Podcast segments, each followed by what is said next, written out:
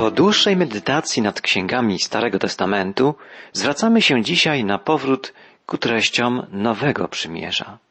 Najbliższe audycje poświęcimy dwom krótkim listom apostoła Jana.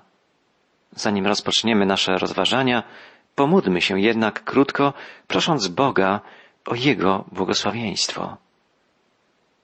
Drogi nasz Boże, Ojcze, dziękujemy Ci za to, że możemy wsłuchiwać się w Twój głos. Dziękujemy, Ojcze, że uczysz nas, jak żyć, jak wierzyć, że pragniesz nas kształtować i prowadzić. Dziękujemy za Twoją wielką miłość, jaką okazujesz nam na co dzień w Jezusie Chrystusie.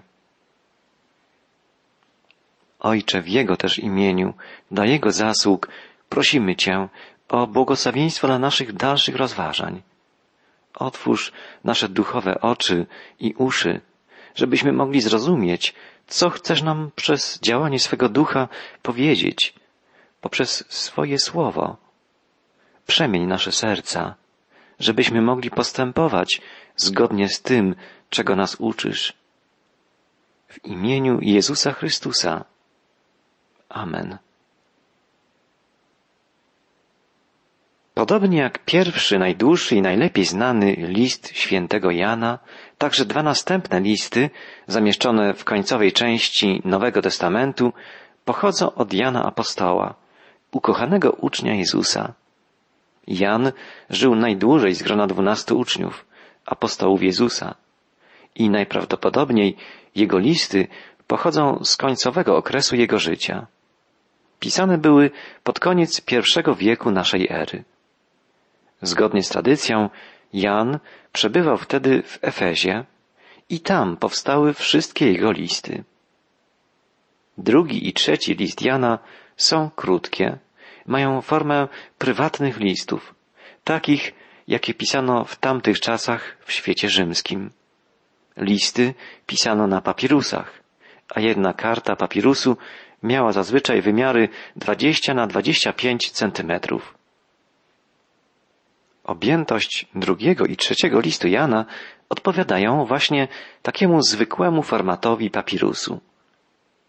Mimo iż drugi i trzeci list Jana mają charakter listów prywatnych, zawierają treści bardzo ważne dla całego Kościoła. Dlatego znalazły się w kanonie pism Nowego Testamentu. Jaka jest główna treść, główne przesłanie drugiego listu Jana? Sędziwy Jan Apostoł cieszył się wielkim autorytetem wśród chrześcijan I wieku naszej ery. Był przecież naocznym świadkiem życia, śmierci i zmartwychwstania Jezusa. Nic więc dziwnego, że do niego udawali się przywódcy wczesnego Kościoła, żeby prosić o wyjaśnienie ważnych kwestii, spornych zagadnień. Czasem ich prośby dotyczyły ustosunkowania się do błędnych nauk, które już wtedy, w pierwszych dziesięcioleciach istnienia chrześcijaństwa, zagrażały jego jedności. Pojawiały się już wówczas błędne nauki kwestionujące bóstwo Chrystusa. Działali już różni nauczyciele gnozy, szerujący hasłami wyższego, doskonalszego poznania. Apostoł Jan w odpowiedzi na te szkodliwe działania i nauki przestrzega i poucza wiernych, żeby nie dali się zwieść fałszywym nauczycielom, fałszywym naukom, ale by trwali przy czystej Ewangelii, żyjąc zgodnie z tym, co o życiu i dziele Chrystusa przekazali im naoczni świadkowie, apostołowie Jezusa. Jan, zwany apostołem miłości, podkreśla w swoich listach to, co stanowi samo serce poselstwa Ewangelii, że miłość Boga, objawiona w pełni w Jezusie Chrystusie, powinna przemienić ludzkie serca i powinna zostać odwzajemniona. Miłość Boga powinna być fundamentem miłości bliźniego. Apostoł Jan podkreśla to, co w Ewangelii Chrystusowej jest najistotniejsze. Miłość Boża powinna zrodzić miłość w naszych sercach.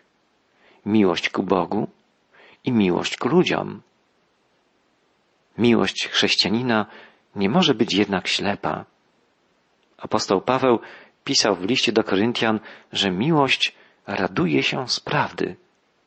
Apostoł Jan także eksponuje w swoich listach tę fundamentalną zasadę, że miłość nie może stać w sprzeczności z prawdą. Rozpoczynając swój drugi list, Jan podkreśla, że tych, do których pisze, miłuje w prawdzie. Dalej wyraża swoją radość, że wśród adresatów jego listu są ci, którzy postępują według prawdy, a dosłownie, którzy chodzą w prawdzie. W trzecim liście, w którym apostoł wskazuje wszystkim przykład brata o imieniu Demetriusz, Jan podkreśla, o Demetriuszu wszyscy dobrze świadczą, a nawet sama prawda. W Jezusie Chrystusie objawiona jest zarówno Boża miłość, jak i Boża prawda.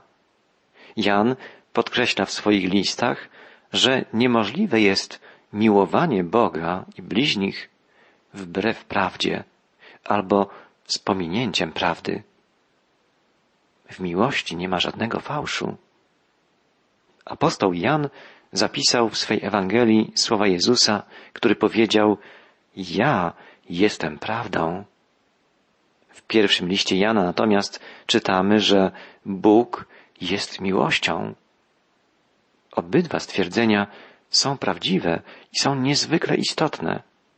Nie ma bowiem prawdy bez miłości i nie ma też miłości bez prawdy. W Jezusie Chrystusie objawiona jest pełnia Bożej miłości i pełnia Bożej prawdy.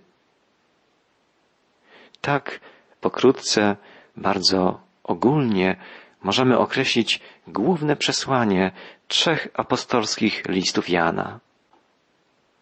Spróbujmy przybliżyć sobie okoliczności, w jakich powstały listy Jana. Listy te należą do najpóźniejszych pism Nowego Testamentu. Ich powstanie datuje się na koniec I wieku naszej ery. Zgodnie z tradycją, ostatnie dziesiątki lat swego życia Jan spędził w Efezie. I tam najprawdopodobniej powstały pisma Janowe. Apostoł Jan żył znacznie dłużej niż pozostali apostołowie. Jego brat Jakub zginął męczeńską śmiercią w pierwszych latach istnienia Kościoła. Bardzo wcześnie zginął także Piotr. Z trójki najbliższych Jezusowi uczniów, tych, których Jezus wyróżniał w szczególnych okolicznościach, wśród żywych pozostał tylko Jan. Sędziwy apostoł cieszył się ogromnym autorytetem wśród współczesnych sobie chrześcijan wczesnego Kościoła. Nazywano go starym albo najstarszym. Zwano go też apostołem miłości, gdyż stale podkreślał, że najważniejszą rzeczą w życiu chrześcijanina jest miłość. Oczywistą jest rzeczą, że po śmierci takich autorytetów jak Jakub, Piotr i Paweł właśnie do Jana zwracano się z prośbą o rozstrzygnięcie różnych sporów religijnych. Kwestionowano wtedy m.in. bóstwo Chrystusa. Pojawiały się na przykład nauki, że Jezus był tylko wyjątkowym człowiekiem, na którego w czasie chrztu zstąpił z nieba duchowy Chrystus w postaci gołębicy, który pozostał w nim do czasu konania na krzyżu. Najbardziej niebezpieczne były jednak nauki gnostyków, którzy uważali, że Jezus nie był prawdziwie człowiekiem. Twierdzili, że wszelkie ciało, wszystko co należy do świata materii jest złe. Stąd kwestionowali oni rzeczywiste człowieczeństwo Jezusa. Jan, zarówno w zapisanej przez siebie Ewangelii, jak i w swoich listach, prostuje te błędne nauki. Podkreśla zarówno człowieczeństwo, jak i bóstwo Jezusa. Pragnie utwierdzić bliskich sobie ludzi w wierze w Jezusa jako Syna Bożego i Syna Człowieczego. Wzywa wszystkich wierzących do trwania w żywej łączności z Panem, tak, żeby pomnażała się w ich sercach miłość do Boga i miłość do bliźniego. Jan w swoim pierwszym liście porusza problemy należące do fundamentalnych prawd wiary. Nie czyni tego w sposób systematyczny, ale rysuje przed naszymi oczami jak gdyby obraz z lotu ptaka. Skupia nasz wzrok na najistotniejszych prawdach, które kilkakrotnie powracają w jego liście, a z których najważniejsze to te, iż Bóg jest światłością, że jest sprawiedliwością, życiem, prawdą i przede wszystkim miłością. Pierwszy list Jana zapewnia nas, że gdy trwamy w miłości Bożej, jesteśmy złączeni z Bogiem Ojcem i Synem oraz z bliźnimi w sposób cudowny, nierozerwalny, poprzez miłość. Miłość Boga, manifestująca się najpełniej w osobie Jezusa Chrystusa, który umarł na krzyżu jako ten, który dokonał przebłagania za nasze grzechy. Ta wspaniała, potężna miłość czyni nas Bożymi dziećmi, dziedzicami wiecznego życia, członkami rodziny Bożej. Wiara w Jezusa Chrystusa wprowadza nas w rzeczywistość Bożej rodziny, przynosi nam przebaczenie grzechów i pewność zbawienia. Pierwszy list Jana podzielić można na 3 zasadnicze części, z których każda podkreśla jedną fundamentalną prawdę, że Bóg jest światłem, miłością i życiem. O tych wspaniałych prawdach mówiliśmy kilka tygodni temu, gdy w czasie naszych radiowych spotkań studiowaliśmy pierwszy list Jana. A teraz przed nami drugi list Jana Apostoła. Sytuacja wtedy w Kościele była bardzo niepomyślna. Niestety z biegiem czasu pojawił się w Kościele problem organizacji. Jak zorganizować służbę w Kościele? W pierwotnym Kościele istniały 3 rodzaje usługiwania. Ludźmi wyjątkowymi, stojącymi ponad wszystkimi innymi byli apostołowie, którzy towarzyszyli Jezusowi i byli świadkami Jego zmartwychwstania. Byli oni niekwestionowanymi przywódcami Kościoła. Ich pisma miały autorytet w całym Kościele, w każdym kraju i w każdej wspólnocie. Ich służba miała najwyższe uznanie. Po drugie, byli też w Kościele pierwotnym prorocy. Nie byli oni związani z jakimkolwiek lokalnym kościołem. Zwykle byli to wędrowni kaznodzieje. Poruszali się za powiewem Ducha Świętego. Zwiastowali poselstwo, które otrzymali od Boga. Pozostawili swoje domy, zajęcia, wygody życiowe, bezpieczne życie osiadłe, aby stać się wędrownymi posłańcami Boga. Oni także mieli szczególne miejsce w Kościele. W najwcześniejszym podręczniku chrześcijańskiego nabożeństwa, Didache, czyli nauce 12 apostołów, wyraźnie została określona rola proroków. Podany jest na przykład porządek nabożeństwa z wieczerzą pańską, podana jest treść modlitw, nabożeństwo kończy się modlitwą dziękczynną, jest jej treść podana w całości, a potem następuje takie zdanie. Niech prorocy dziękują tak długo, jak chcą.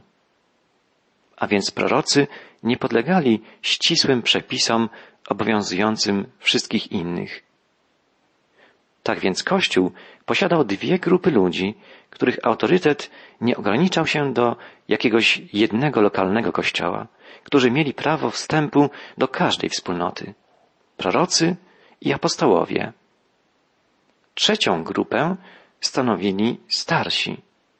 W czasie pierwszej podróży misyjnej zadaniem apostoła Pawła i Barnaby było ordynowanie starszych we wszystkich wspólnotach.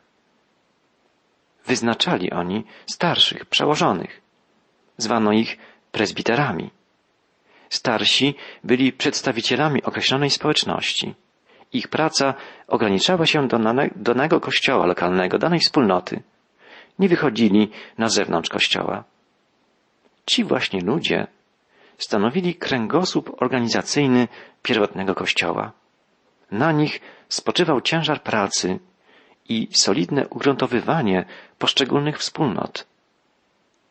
Tak przedstawiała się organizacja wczesnego kościoła, w której podstawową rolę odgrywali apostołowie, prorocy i starsi. Pozycja apostołów w Kościele zawsze była niezachwiana. Byli oni przecież uczniami Jezusa Chrystusa, uczniami Pana. Byli to ludzie wyjątkowi. Ich rola nigdy nie była kwestionowana. Natomiast problemy od początku sprawiali wędrowni prorocy. Oczywiście niektórzy z nich. Pozycja wędrownych proroków nieraz była nadużywana. Cieszyli się oni wielkim szacunkiem i dlatego nieraz ludzie niepożądani i nieodpowiedzialni pojawiali się w ich szeregach, wędrując z miejsca na miejsce i prowadząc dosyć wygodne życie na koszt lokalnych wspólnot. Sprytni oszuści mogli prowadzić bardzo wygodne życie jako wędrowni prorocy. Nawet pogański satyryk Lucjan zauważył to niebezpieczeństwo.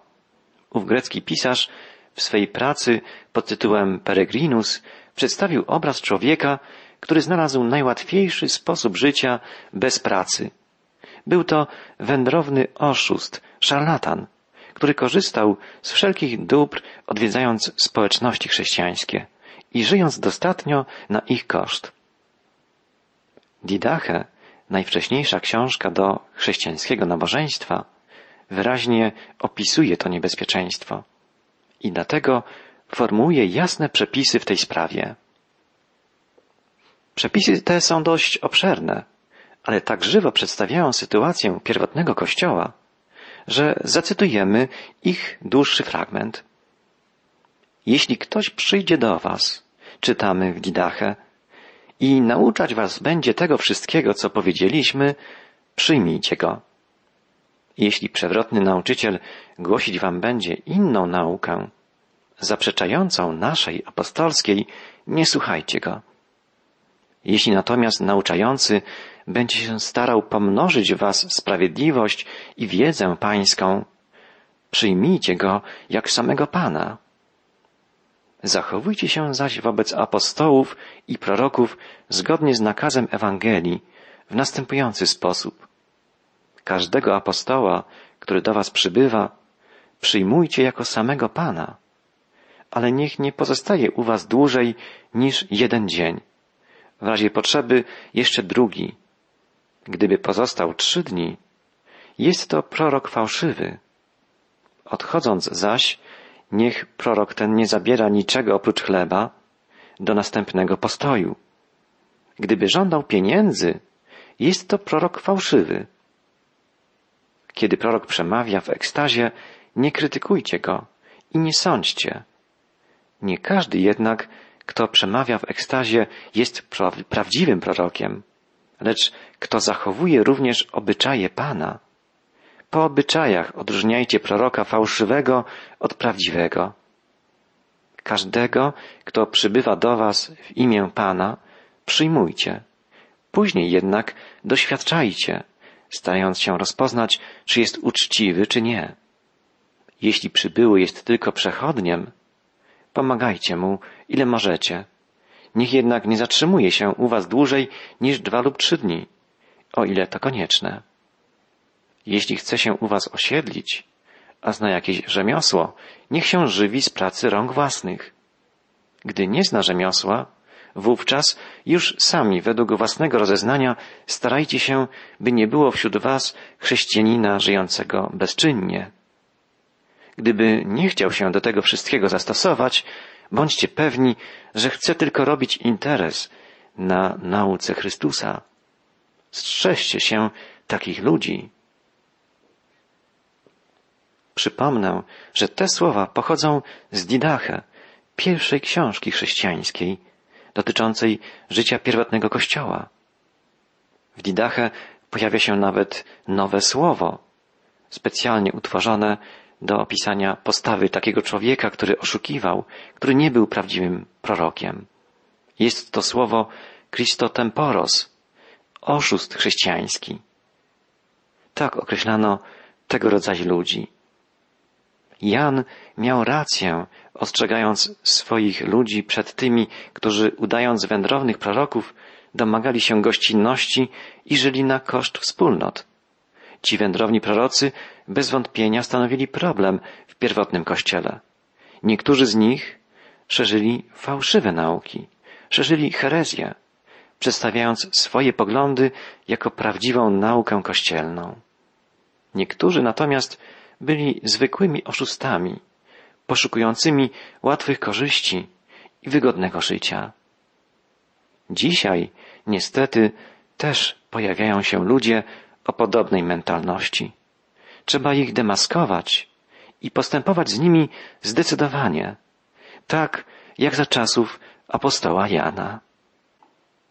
Na zakończenie chcę przeczytać krótkie, ale bardzo miłe listy słuchaczek z zagranicy. Słuchaczka z Niemiec pisze: dziękuję wam za kwartalnik i książkę. Dziękuję za kasety z dobrą nowiną, które kiedyś przesłaliście, bo od tego zaczęła się moja przygoda z Biblią. Z wielkim wzruszeniem wspominam zawsze pierwsze wysłuchane przeze mnie audycje Wędrówki przez Biblię. Pod wpływem waszych audycji wybrałam Jezusa jako swego Pana i Zbawiciela. I list słuchaczki ze Szwajcarii. Serdeczne dzięki za ciepły list i za broszurki. Wasze audycje, słuchane tu na obczyźnie, są jak promienie światła przedzierające się w naszą szarą codzienność. Szczególnie dodają otuchy teraz, kiedy ziemia wydaje się nam usuwać spod nóg, kiedy giną niewinni ludzie, mordowani przez terrorystów, kiedy dzieci stają się sierotami, a kobiety wdowami. Pytam Boga, co robić, by świat stał się bezpieczniejszy? Jak silna musi być nasza wiara? Na szczęście mamy siebie. Możemy rozmawiać, pisać listy, a przede wszystkim możemy się o siebie modlić. Drodzy przyjaciele, módlmy się o siebie i żyjmy na co dzień z Jezusem Chrystusem, naszym Panem i Zbawicielem.